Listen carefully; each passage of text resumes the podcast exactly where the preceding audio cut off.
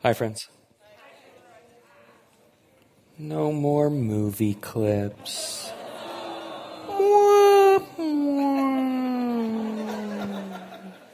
Boring Troy. But I'm glad you're here. Today we begin a new series called Stuff. Developing a theology of money and possessions. Whether you have a little of it or a lot of it, money can rule you. In this series, we will take a look at our relationship with money and possessions and examine whether the almighty dollar has uprooted the place of the almighty God. Before we begin today, let's invite God to teach us. Will you pray with me? Lord, as we start this series, I recognize it may create conversations that some of us don't want to have. I know my wisdom is flawed. So I know we'll need your spirit to speak louder than I do. We'll need you to apply the truth of this text to our lives, to comfort us, to challenge us, to change us. So I pray you do that today and, and throughout this series. Help us approach this topic with an open mind and a submissive heart. We pray this in the name of the one who gave his life that we might live. Amen. I don't know about you, but I struggle with seasonal allergies. Anybody with me out there? I face them every fall and spring and summer and winter. Now, I use a medication to help manage the symptoms, but I've never read the warning label until this week. May I share with you what I've read? Possible side effects include headache, back pain, nausea, vomiting, menstrual problems, nosebleeds, sore throat, sneezing and coughing. Sneezing and coughing, by the way, is why I purchased the product. the label instructs me tell your doctor right away if you have any serious side effects, including eye pain, facial pain, pain when swallowing.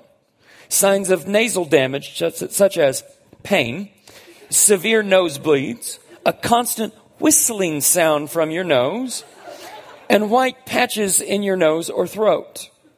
The label warns of hypersensitive reactions, including angioedema, skin rash, edema of the face and tongue, pruritus, urticaria, bronchospasm, wheezing, dyspnea, and anaphylaxis.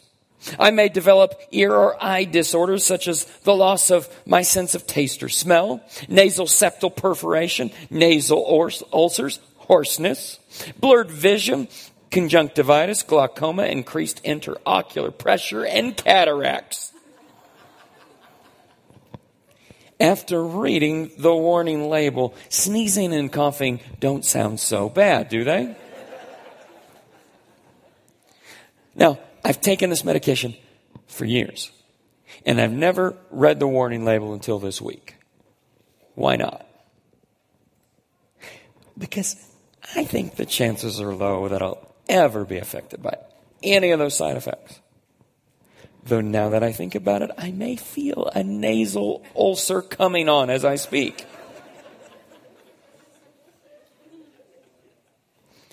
But if any of those symptoms do show up, I can't say I wasn't warned. Andy Stanley notes wealth should come with a warning label because it has some potent side effects.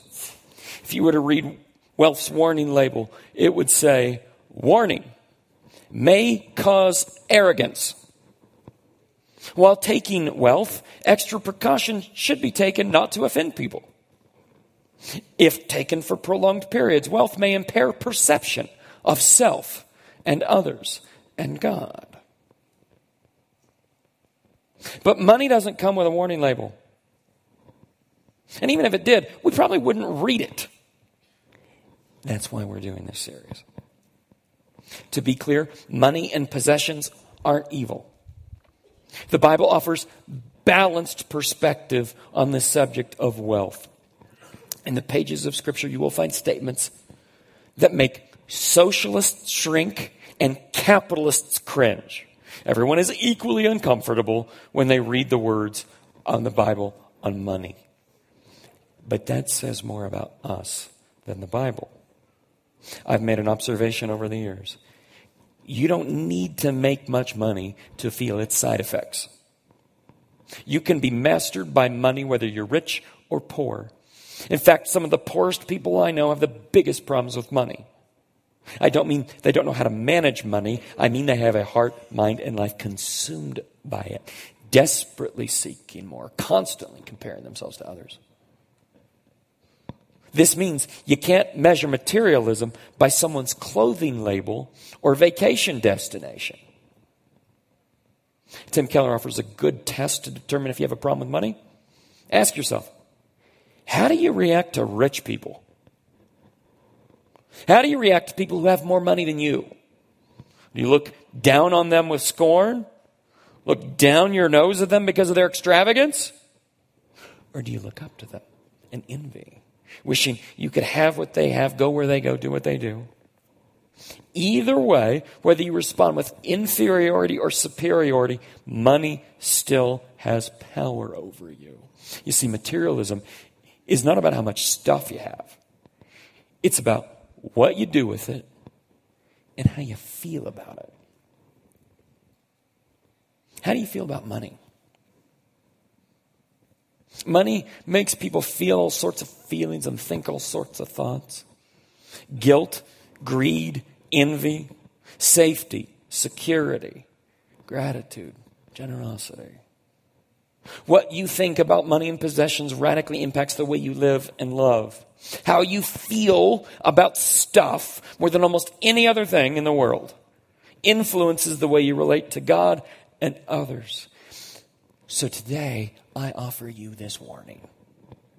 Don't give your money too much credit. To begin this series, I want to work through one, through my favorite biblical passage on money and possessions, 1 Timothy chapter 6. This single set of verses touches on almost everything that needs to be said on the subject. We'll spend the remainder of the Stuff series unpacking these concepts and more passage is laid out like the warning label on a bottle of medicine. It starts with the warning and it ends with the directions. I'm praying through this series that God will give us the wisdom and the discipline to use our money and possessions as directed. The letter we call First Timothy was written by the apostle Paul to his protege Timothy. Timothy was pastoring the church at Ephesus, and apparently money is making mischief in the church community. More precisely, it's not money or material possessions themselves, it's how the people in Timothy's church think about stuff and feel about stuff. and the verses, Paul calls attention to two people groups the rich and those who want to be rich.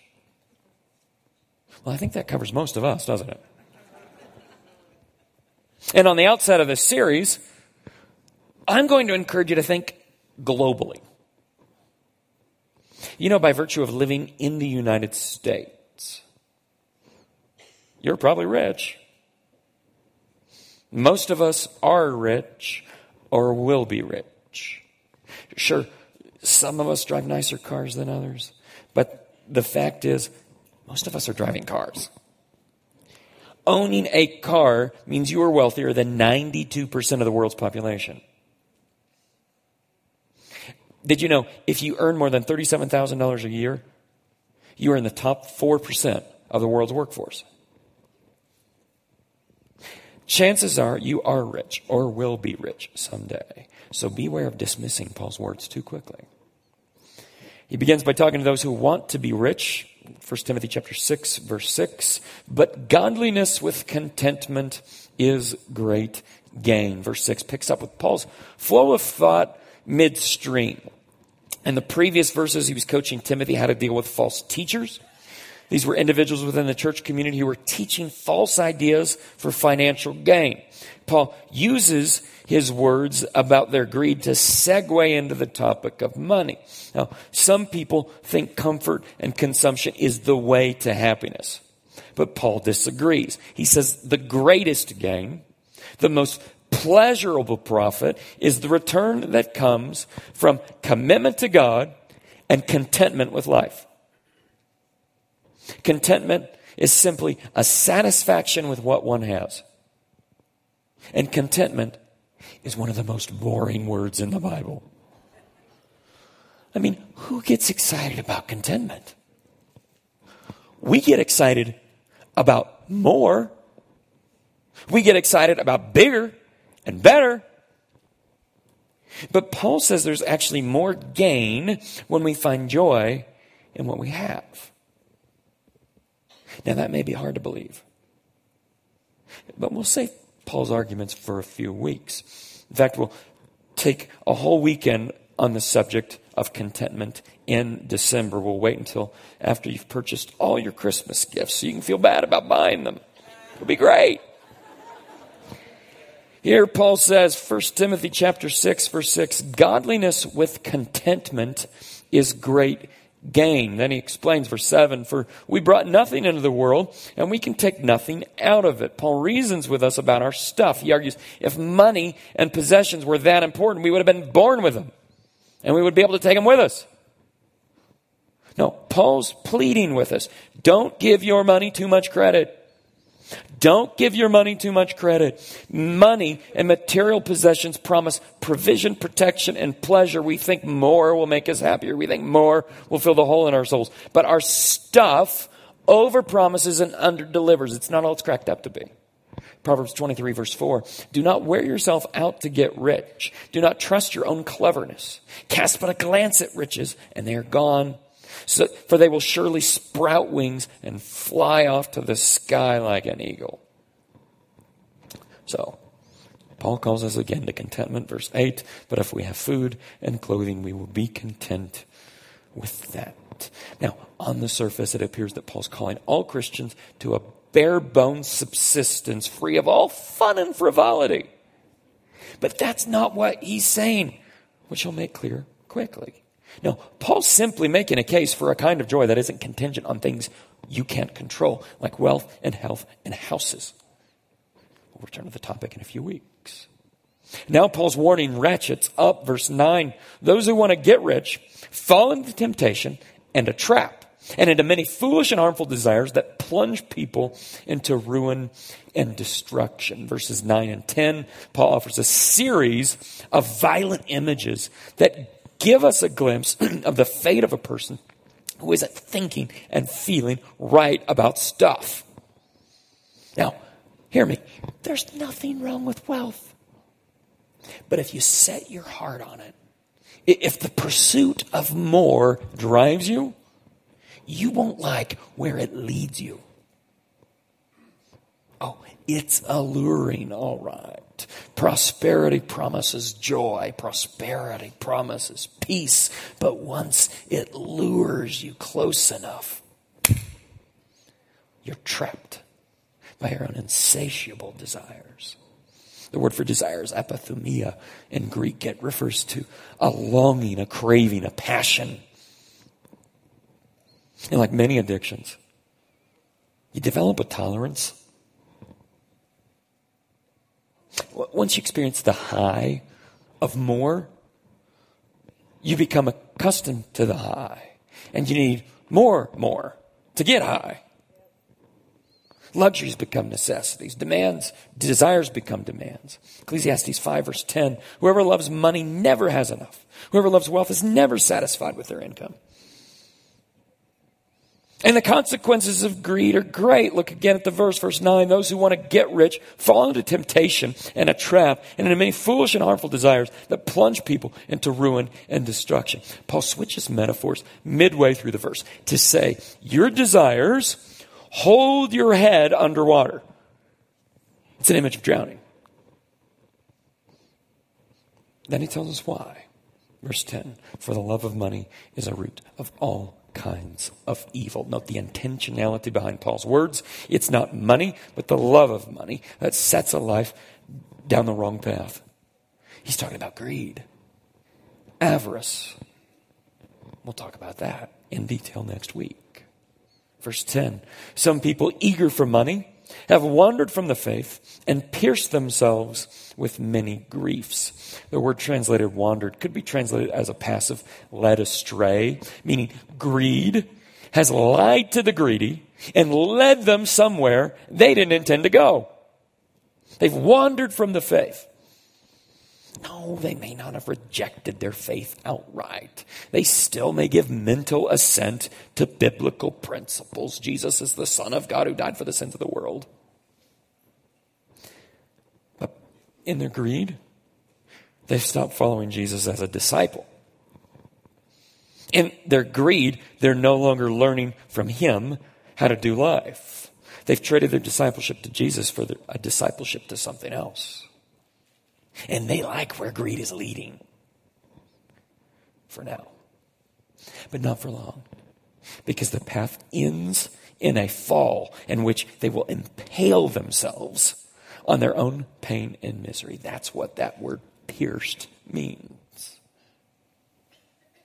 And, and what are the many griefs of greed? Dashed dreams, shattered marriages. How many friendships and families have been torn apart by avarice? How many siblings have been separated by stuff when it came time to divide the inheritance? How many adult children want little to do with their parents now because their parents were too busy chasing success when they were little? We sink so much time and so much energy into the pursuit of stuff. But what do we have to show for? I think we'd do well to heed the words of the acclaimed philosopher Jim Carrey, who lamented, I think everyone should get rich and famous and do everything they ever dreamed of so they can see that it's not the answer. My friends, don't give your money too much credit. Don't give your money too much credit. Now, that's how Paul counseled Timothy to pastor those who want to get rich. But a little later in the chapter, he directs his words to those who are rich, because apparently some of the folks in Timothy's church were loaded. And, to pick up Andy Stanley's analogy again, medicines cause side effects. But those side effects can be reduced or eliminated by taking those medicines with food by decreasing the dosage, by combining them with another treatment. So, in the words that follow, Paul tells us how to offset the side effects of wealth. Verse 17. He says, Command those who are rich in this present world, dot, dot, dot. We're going to stop right there. What's he going to say? What's he going to say to us in 21st century Salt Lake City? Is he going to tell you to sell your stuff, liquidate your assets, and give it all away? Verse 17, he says, Command those who are rich in this present world not to be arrogant. Huh. You know, the common response to wealth is pride. You see your success, you know you're smart, you're self made, right? well, this is another one of those topics to which we'll return later in this series. But for now, I will say this wealth has the power to delude a person, to overestimate their self worth and self importance. The Greek word Paul uses is rare. This is the only time it occurs in the New Testament. It means to think high thoughts about oneself, Paul says. Command those who are rich in this present world not to be arrogant. Here's how this works. If I've attained wealth, if I find myself better off economically, then I'm tempted to think I'm better, period. If you're below me economically, then you're below me. See how that works? People of means are more tempted toward arrogance than the average person. Money makes you think you're superior. Money makes you think you're right about everything. Do you know any rich people who think they have it all figured out? They look down their noses at others. They have strong opinions about everything, even matters that have nothing to do with their field of expertise. The reason they got rich. They know all about marriage, they know all about parenting, they know all about how you should do your job. Here's what you need to do. Now, in their minds, their wisdom got them wealth. Therefore, their wisdom is better than your wisdom. Now, is this true of all rich people? No. But wealth's temptation toward pride is potent. Yeah, this is a human problem. It's not exclusively a problem of the prosperous, but it's especially a problem of the prosperous. Because you lose humility, you lose teachability. Here's my observation the more financially successful you become, the more likely it is you've walled yourself off from truth tellers, people who regularly speak truth to you about your attitudes and actions. So let me ask my financially successful friends in the room when was the last time someone beneath you brought truth to you about your words or ways? Did you respond with humility and gentleness? Wealth tempts you to believe your opinions matter more. Wealth tempts you to believe your needs matter more. Let me ask you another question. Do you find yourself regularly frustrated with all the idiots around you, screwing up their lives, or screwing up your neighborhood, or screwing up your dining experience, or screwing up your country.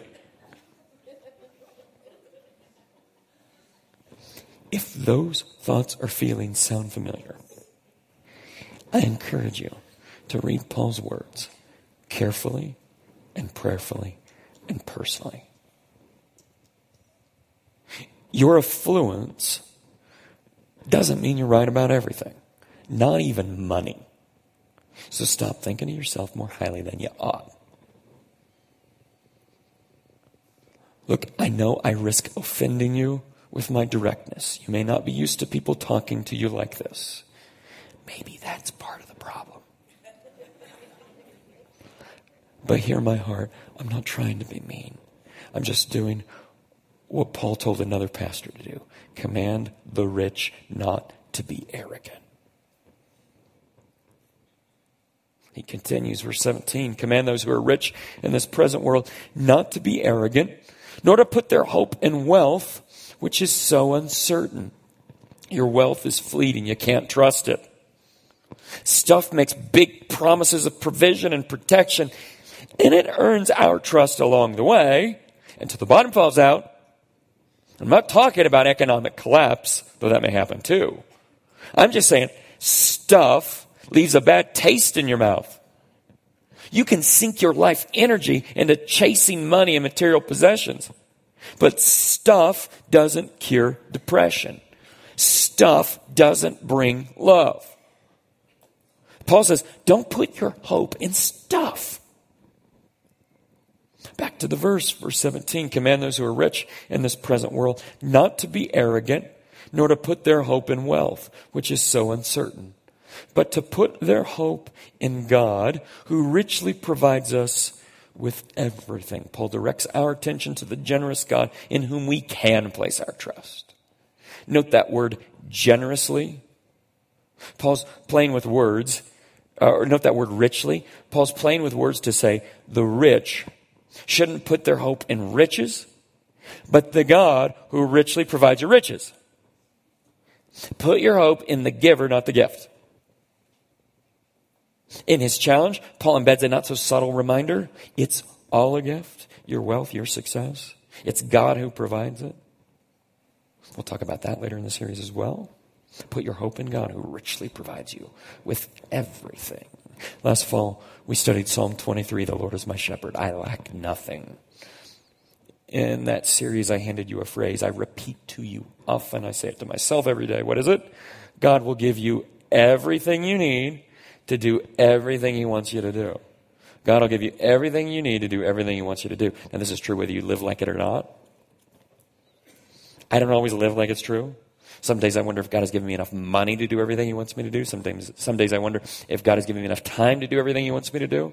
I run about frantically, afraid that I can't get it all done. There isn't enough time, there isn't enough money. I don't have enough talent, I don't have wisdom. Well, that would make sense if I didn't have a shepherd, but I have a shepherd. What if I started to live like it? God will give us everything we need to do, everything He wants us to do. Now, here in 1 Timothy 6, Paul wants us to understand the character of the God he's asking us to put our hope in. Look, this isn't a God who's a stingy God who's calling you to live a life of squalor and misery until you get to heaven. Look again at the verse. Verse 17 Command those who are rich in this present world not to be arrogant, nor to put their hope in wealth, which is so uncertain, but to put their hope in God, who richly provides us with everything, watch this, for our enjoyment. Please take note. Paul doesn't order you to sell it all and go live in a box. He says, that God gave us good things to enjoy. Don't miss the freedom.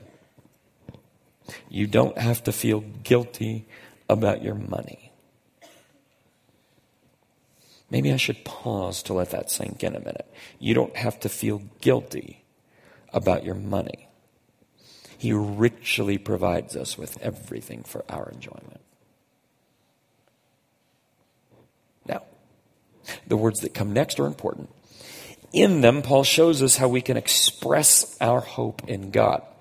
Rather than adopting a regimen of self flagellation and remorse about our money, the apostle says this, verse 18 command them to do good and to be rich in good deeds. To do good means to benefit others. And there's that word rich again. The rich should be rich in good deeds. Well, here's the problem that's going to take time and energy. Here's another observation the more successful you are, the less likely you are to give of your time. Now, it's not true of all people, it means, but it's true of many. They're more apt to write a check than invest an hour. Now, in their defense, they make a lot more per hour. They may feel their hour is worth more than yours. That sounded a little haughty, didn't it? But is it true? Oh, I find it fascinating that Paul starts here. He doesn't tell the rich to open their wallets, he tells them to commit their calendars. Too often, people of means are stingier with their time than their money. Did anybody need to hear that? Then and only then does Paul move to money. Verse 18 command them to do good, to be rich in good deeds, and to be generous and willing to share? What if the reason you've been blessed is not just because God loves you? What if He's blessed you so you can be a blessing? What if He's blessed you so He can work through you to bless those who aren't as fortunate and haven't had the same experiences you've had? We'll pick up with that theme again in a few weeks. Finally, verse 19.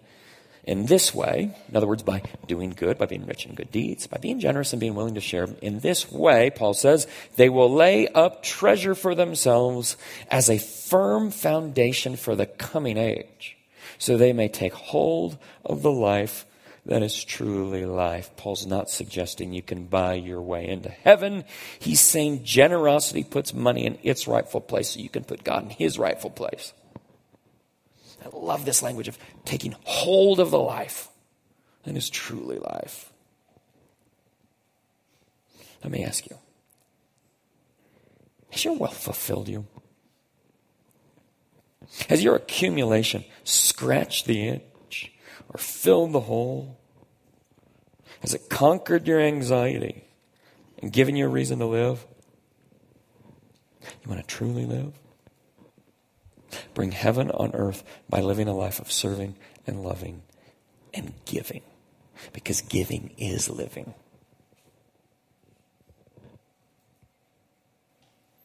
So, as we come to the end of Paul's words to the rich, and those who want to be rich, let me ask you are you giving your money too much credit? Let's pray. Lord, I pray for every person in this room.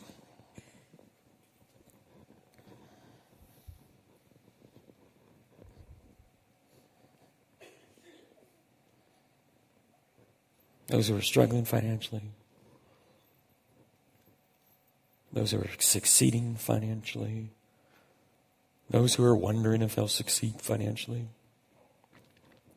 I pray for every person in this room, people who have been following you for years and years. Also, I pray for the guest who stumbled into a church this morning and the pastor happened to be talking about money. Well, I pray for that person too. May their eyes be open to the power of money.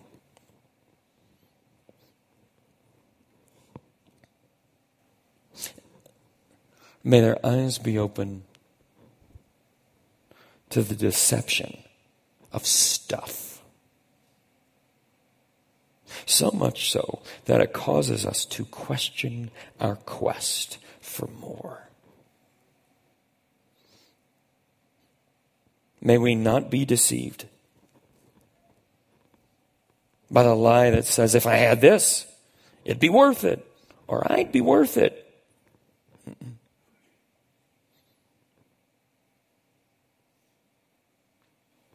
Give us the faith not to buy that lie. Give us the faith to see life differently. Don't let us buy the lie our stuff tells us about us. That we're all that. That we're better than others.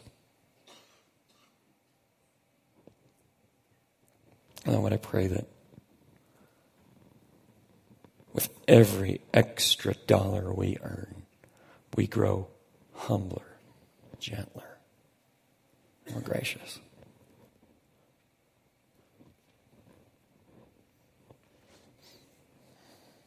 Lord, I, I pray we'd see through the facade. That stuff can provide hope. It can't. May we see through that and may we put our hope in you. A lot of us, quite frankly, even those of us that, that are well off, even those of us who don't have anything to worry about financially, we worry. We worry because what if? What if? What if? May through this series you call us all to a bigger faith than the faith we've put into our riches. Help us to trust you. Okay, a lot of us have made a decision to trust you with the next life. But we have trouble you trusting you with we have trouble trusting you with this life. That's gotta change. And I pray through this series we will learn to trust you with our money today. Not just trust you to provide and protect, but trust you that you'll provide and protect as we give, as we're generous more and more with our time and with our money. May we trust you with the next life and this one as well. And Lord, I pray you make us generous people, generous with our income. And you better believe it. Generous with our energy. Open our eyes to see the opportunities you're handing us to do just that. We pray in the name of Jesus. Amen. How about a little homework? I'm going to keep it simple. at the beginning of the series. We'll have lots of opportunities for homework. How about a book? Andy Stanley's book, How to Be Rich. Note the verb choice.